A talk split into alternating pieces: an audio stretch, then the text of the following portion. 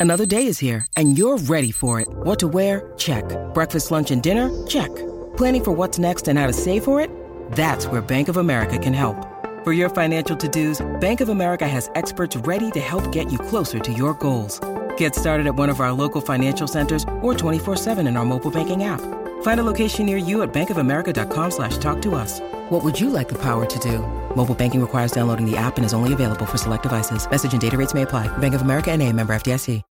When you need mealtime inspiration, it's worth shopping Kroger, where you'll find over 30,000 mouthwatering choices that excite your inner foodie. And no matter what tasty choice you make, you'll enjoy our everyday low prices, plus extra ways to save, like digital coupons worth over $600 each week. You can also save up to $1 off per gallon at the pump with fuel points. More savings and more inspiring flavors make shopping Kroger worth it every time. Kroger, fresh for everyone. Fuel restrictions apply. It's been 50 years since today's $18 Big Mac was 65 cents, and there are a lot of similarities between today's economy and the one from 1974.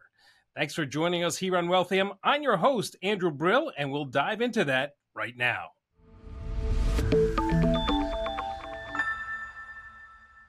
Our mission here at Wealthion is to help all of us keep and grow our money. Through interviews with our experts, we'll break down economic trends, markets, and investments.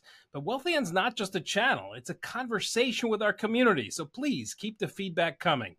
If there's something you'd like us to talk about or someone like you'd like to hear from, let us know. And if you could like and subscribe to the channel, we would really appreciate it. I'd like to introduce you to and welcome Brett Rentmeester from Windrock Wealth Advisors. Wealthion has partnered with Brett and Windrock, so when you ask to speak to a registered investment advisor, it's Brett or one of his partners that'll be reaching out. Brett, thanks so much for joining us. Thanks for having me, Andrew.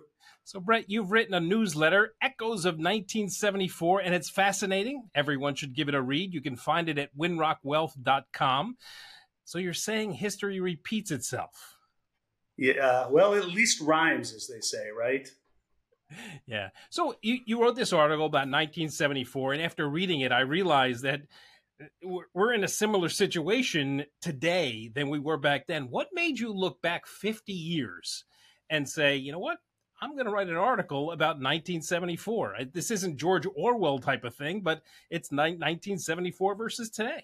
That's right. Well, truth be told, I turned 50 this year and uh, was born in 1974. So, like so many of us do, we sometimes pause and look at the world today versus the world we grew up in or were born into, especially those of us with children, and uh, have to explain to them in our day we had three television channels and you know all the differences. And yet, as much as the world was different back then, it dawned on me that there's a fair amount of similarities and things to pay attention to that are maybe cyclical, maybe not exactly repeating, but cyclical that uh, I think are worth thinking about. Uh, in what ways hasn't the world changed, or what are some of the things that we should be thinking about that might have been a lesson we learned 50 years ago and is kind of outside of the collective consciousness at the moment? So we're living in today's world. So take me back to 1974 and what the economy was like and what inflation was like and interest rates back then. Because everything yeah. was, I know inflation was high, interest rates were high, and we were trying to get a handle on it all. That's right. And, and, you know, the 70s were a complicated decade. And I think most scholars look back and want to just kind of write it off because it was thought of as a high inflation, low growth, so called stagflation, stagnant economy with inflation period. But the reality is, uh, like we're discussing today, things are cyclical and not a linear, you know, pattern. So it's not as if the 70s were just about inflation. You know, the reality is the 70s started with inflation as people got, you know, concerned about the spending, social spending, plus the Vietnam War, et cetera. And by 1974, inflation was really rearing its head, much like we experienced last year. And um, that was a concern. But right around 1973, 1974, a pretty damaging recession took hold and uh, pulled everything down. Inflation and interest rates came back down, but not as low as they had been. So, kind of a higher low. And I think probably at the time there was a general thinking of like we, we got through that without inflation soaring but what it set the stage of with with the same behavior going forward was a second wave of all of these problems that we all think of when we think of the 70s. We think of you know the uh, the inflation rate that got to near 14% and short-term interest rates that peaked at depending how you measure it about 16.5% all of that happened at the end of the 70s into the 80s and so a question on the table is are there similarities to 2024 relative to 1974 and, and what does lie ahead so I, I would assume the fed is trying to avoid the the 74 to 80 trajectory that you're talking about. And look, just Tuesday, the CPI came out and inflation's still over 3%. If you take out the, the core stuff, food and energy, we're still over 4% or right around 4%. So it looks like the Fed might even push off. I, we know they're pushing off a, a March cut. I mean, that, I think that's baked in the cake there. Probably not in May, but we'll have to obviously the numbers will have to bear that out. But do you think the Fed is trying to look back at that time, or not really look back, but think about look, you know what, we don't want to get into a position where we start to drop rates and everything goes haywire again. Yeah, I, th- I, think they certainly know some of the lessons from it. I, I think the fundamental difference between the 70s and, and, today is that we have so much debt. And, um, you know, it's not just the 34 trillion you know, acknowledged official debt. It's all the unfunded liabilities that, you know, some people will come up to a present value, what you need today of a couple hundred trillion. It's just a staggering amounts of debt. So they almost, they can't get our, you know, they can't get things uh, in the predicament where rates run away from them or they wouldn't like to see that because that, that kind of blows up the system at some point. But they're a little bit stuck here because inflation's here and, and whether, whether or not they raise rates next meeting, et cetera, is less important than just looking at the trajectory of where not only the US, but where Europe, Japan, all the developed countries, seemingly to me, have too much debt. And not only that, but they're spending above and beyond that. There's no change in behavior. There's no budget in the US right now. Uh, so, you know, it seems obvious to me that we're going to run into trouble at some point with that kind of forward looking uh, thinking. Explain to us how that works. $34 trillion. It's gone up, I guess, in the last month, another trillion dollars. We have to finance this debt somehow. And with interest rates to where they are, you explain in the article that someone's going to buy that debt, but it's going to cost our country a lot of money to finance that debt. That's absolutely right, Andrew. And um, you know, the shocking thing as we enter 2024 is is there's been little talk about that, but the numbers we've seen have estimates somewhere in the neighborhood of a $2 trillion deficit. That means you've got to issue bonds to cover the shortfall of 2 trillion. And then we've got upwards of another 8 trillion of existing debt that's going to mature and have to be refinanced. So together that's 10 trillion dollars. It's roughly a third of our official debt that has to come to market. And we've got that at a time when rates are already much higher than they have been and at a time where a number of countries are starting to move away from the US dollar or at least look at alternatives. So, as I've always said, you're going to find a buyer. Argentina finds buyers for its bonds, but at what price? And, and that's the unknown. That should, all else equal, keep rates higher than they'd normally be in this kind of predicament. So it, volatility is is a, a, major concern here, where you, you know we see the we, we see it coming, inflation coming down, but we don't want it to spike. But there's all these factors that are weighing. We we see, you know, economic data come out, the market goes down six, seven hundred points.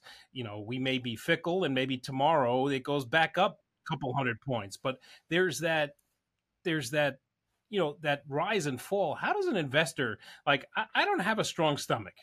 Yeah. how does an investor or you know our viewers protect themselves against you know all these waves and peaks and valleys?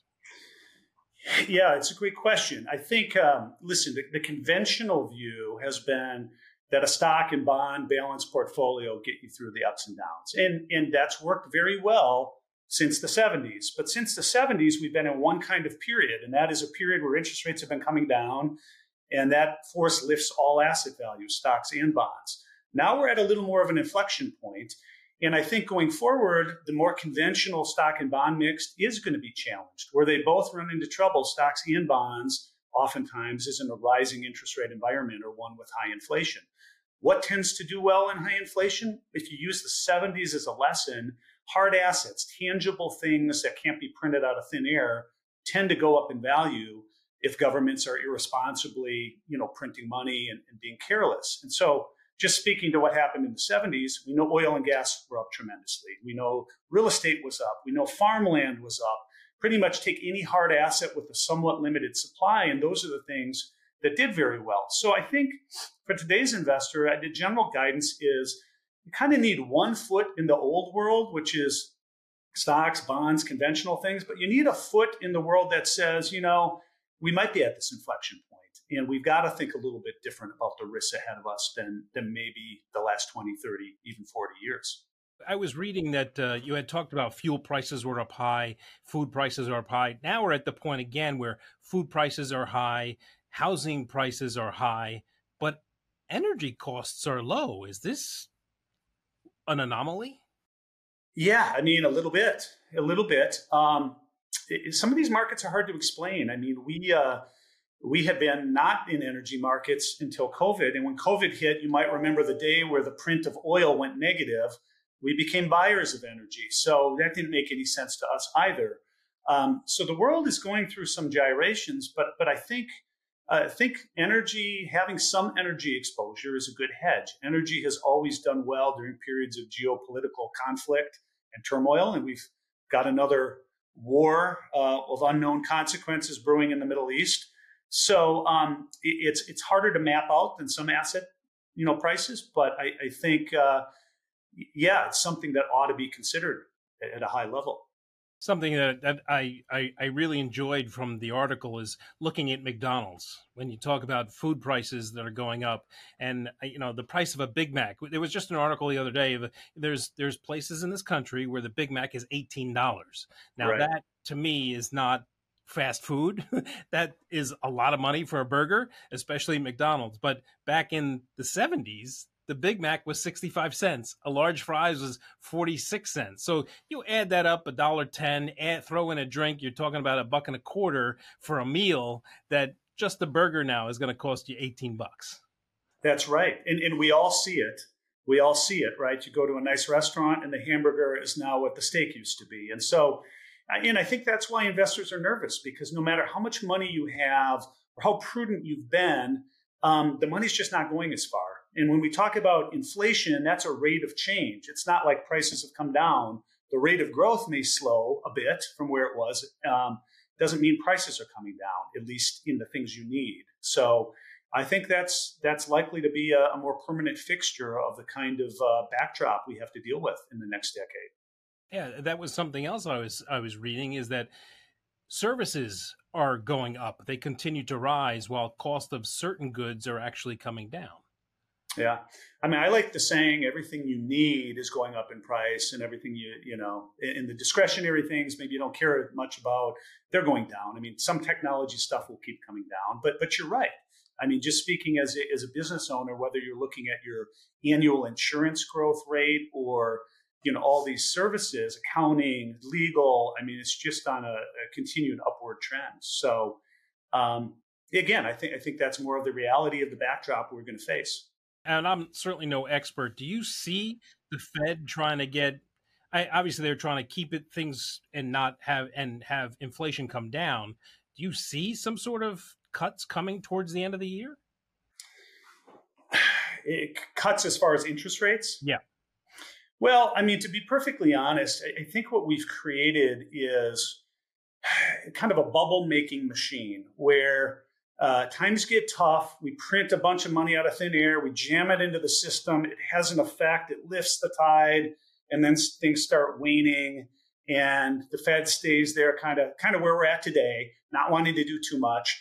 But inevitably, that breaks, and they panic, and they come in and they do it again. So I, I think the next time we're truly going to see, um, you know, at least a big printing of money and a big push to to perhaps bring the cost of capital down is in the face of a crisis, which, you know, whether we're whether one's upon us now or something's out there on the horizon in a year or two, I think, um, yeah, I, I think that is the playbook and that's what we should expect. But I don't think that happens until such time that there's a big enough crisis that forces their hand or an exogenous event where they can say, well, it had nothing to do with our policies. It was this thing over here that we couldn't have foreseen uh, to take the blame off of, of policy. Your next lesson, Brett, in the, the article is about extreme stock valuations. And it's interesting that you know, we used to have the Nifty 50 back in the 70s, and now we have a, a very much a, a, smaller amount of stocks that are really holding up the S&P, the Magnificent Seven. And right. uh, talk to us about you know what people were thinking about the Nifty 50. I know you did a ton of research about this stuff. What were people thinking about then? Because it was a more diverse group of stocks. I mean, 50 stocks, not all in the same sector. The seven stocks we're talking about now are all in the tech sector. That's right. That's right. Yeah, I, I, would say, you know, anytime the market's being dominated by a smaller and smaller group of companies, the more dangerous it is in, in some respects. So today is an extreme, seven companies driving everything. But back then, even 50.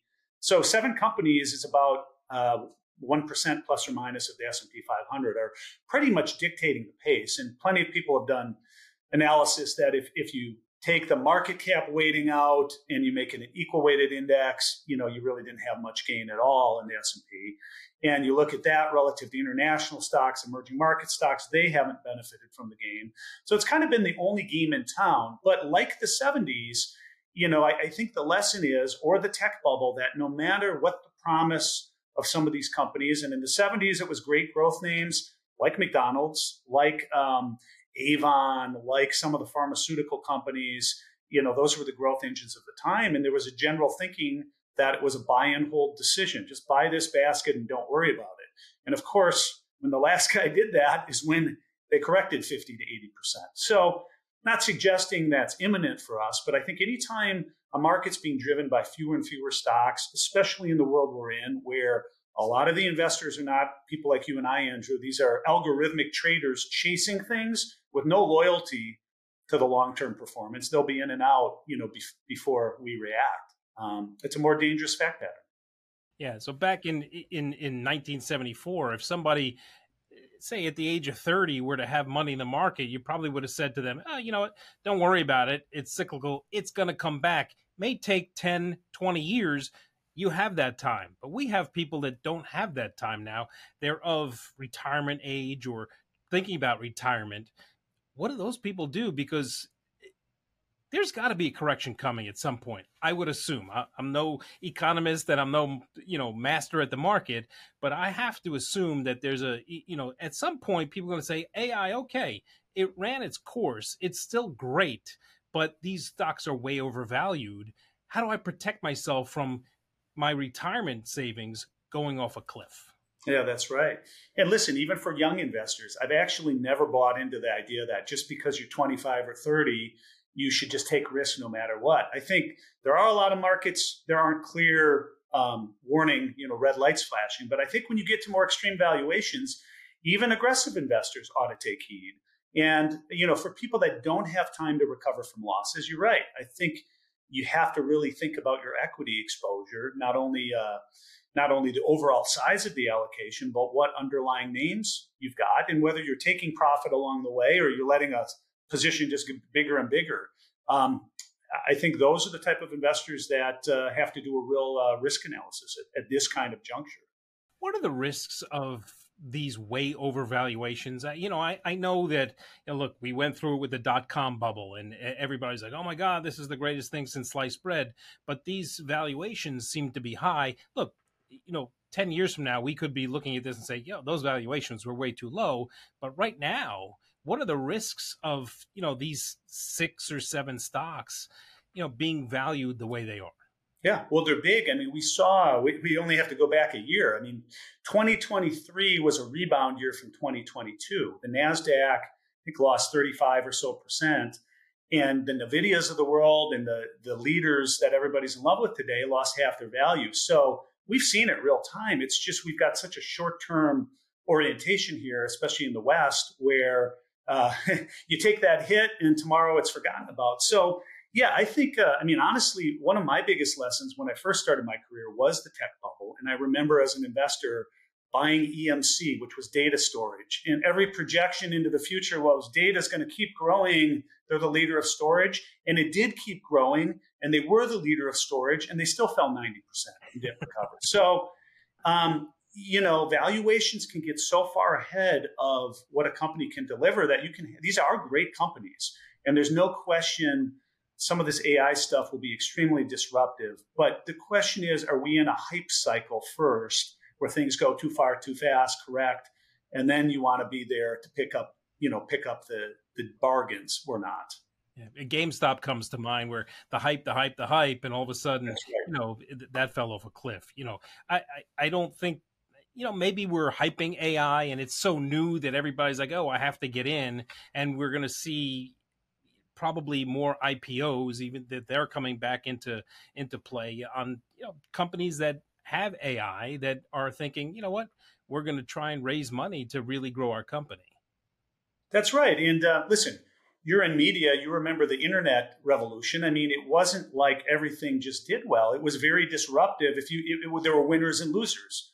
Some industries got totally gutted out by the internet. So I think with AI, you're going to see something similar. That AI is going to replace a lot of the middlemen, a lot of the things that uh, don't require you know a skill beyond following you know steps from I don't know you could say the legal profession has some risks CPAs and tax accounting you know go down the list but it's disruptive. So there will be pain in the economy to get to a better point where these tools are working and people find other other roles or enhanced roles in the same value chain. So um, it's not as if we just jump from here to there and everything's great and it solved all the problems of uh, of the world yeah, it's I, I was I heard something funny that said AI isn't going to replace people; it's only going to re- replace the people who don't know how to use it.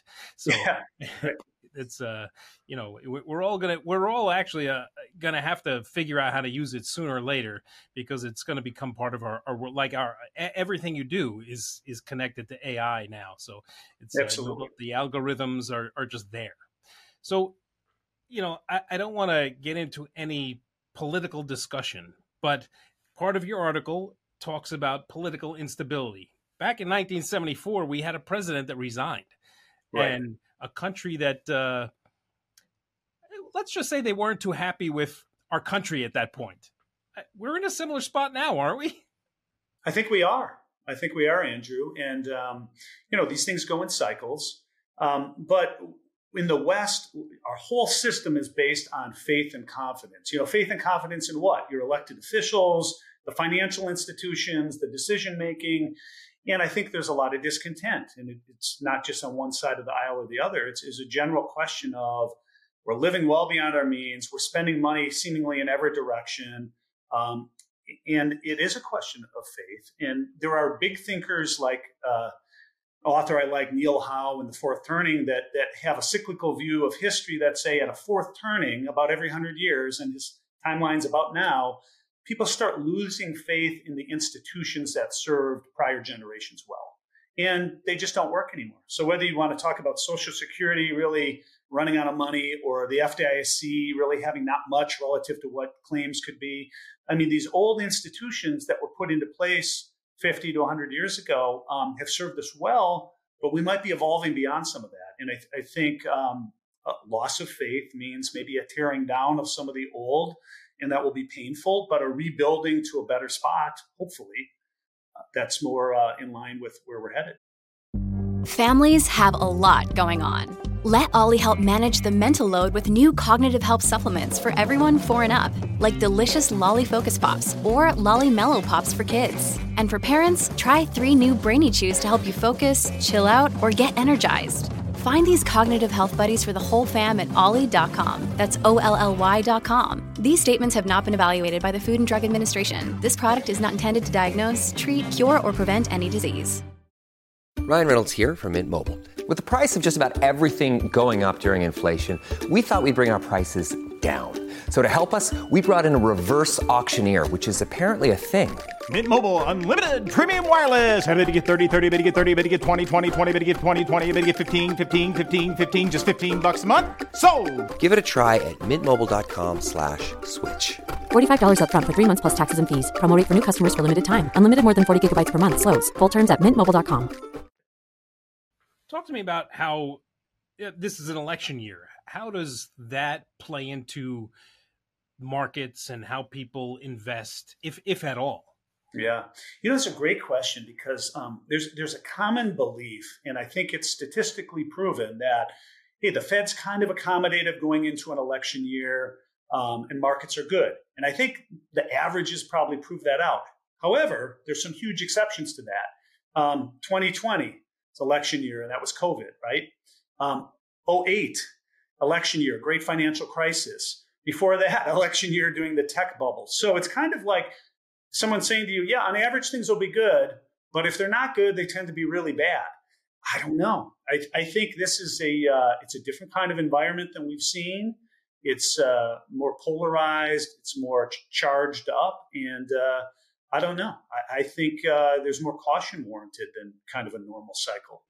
Yeah, and I, you know, given the economy, I know the economy is a it's a big political talking point. point, and you know, I guess you can spin the economy however you want when you're right. a politician. Say, oh, you know what, things are terrible under Biden, and then Biden's going to say, well, you know, I inherited something terrible, and look what I did. So, you know, that's definitely used as a as the economy. I guess you can spin it any way you want if you're a politician. Yeah, you can. And ultimately, all the data has gotten so much more complex. Like GDP includes government spending. So if we hadn't spent trillions of dollars, would the numbers look good? I don't know. Um, you know, earnings were pretty weak last year outside of the big tech. So were earnings great? I don't, you know, it is harder to decipher and, and, and work through that. So I think you're right. You can tell a tale either direction right now. So, you know, we, we talk about politics. We you you touched on global conflict, and that's one of your lessons from 1974. In you know, back in the early 70s, we were, you know, there was plenty of conflict. The Vietnam War was going on.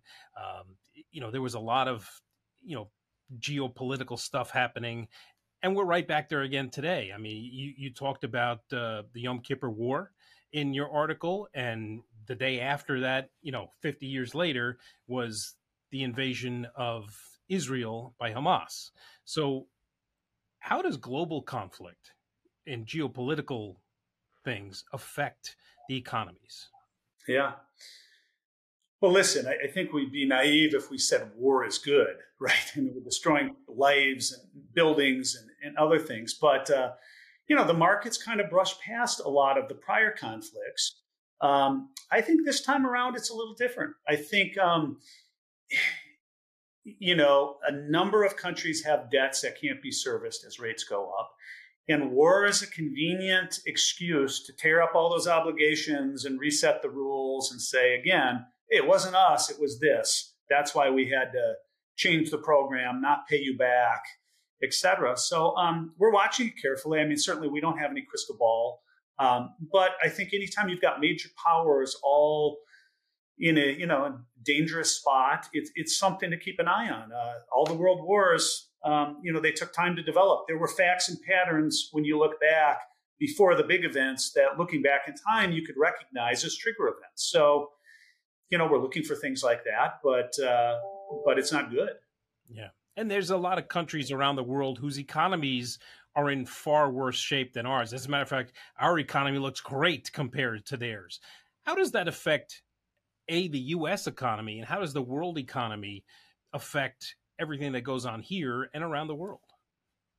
Well, obviously, we're all much more integrated now. So when China goes into a major slowdown, you have to ask the question of is it because man, they're the manufacturing floor of the world? Is it because orders are down, or is it something unique to China? Or, you know, if we create another credit bubble in the US, like has happened with housing and other things in the past, and that collapses, um, that spills over to the rest of the world. So, I mean, we're interconnected, and yes, we've done better on paper, but we've also had the benefit of the printing press, the ability to kind of print money out of thin air without, until recently, without outright inflation that was troublesome. So, the real question is are we going to get ourselves in a predicament where that's not the case, where we can't just print money out of thin air to get ourselves out of the next trouble spot, especially with you know these BRICS countries and other people starting to pull back and rethink the idea that everything's got to go through the dollar system.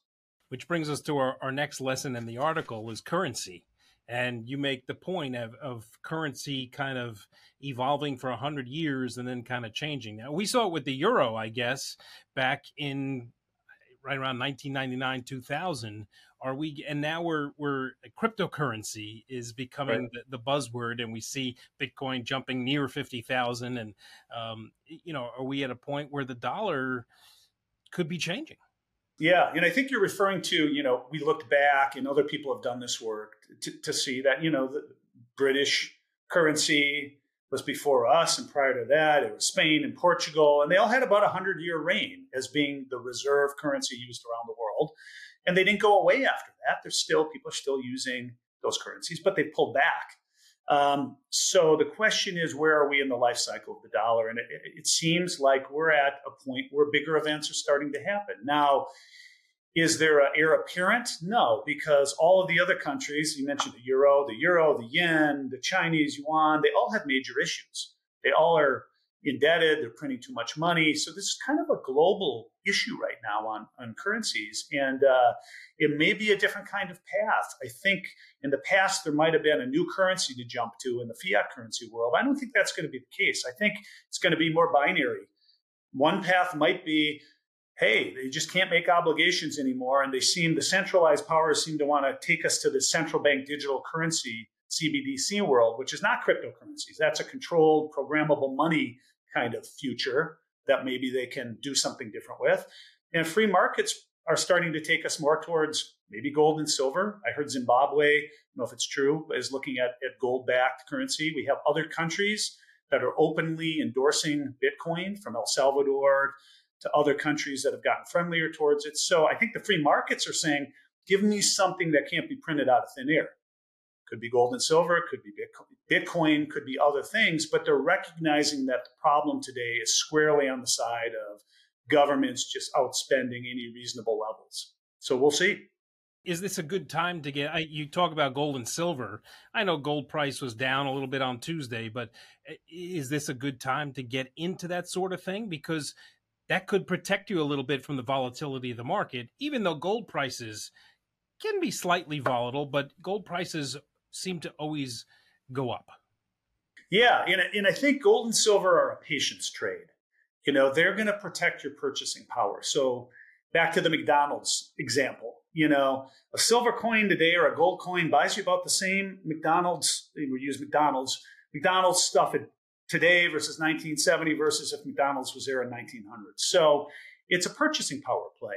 Um, and it's for people that are just getting concerned. So the old answer might have been, I'll just have all my money in bonds. I'll move, I'll move to be more defensive. But now there's a real concern not only about inflation and what that does to bond purchasing power, but also to, I don't know, our government's going to pay me back.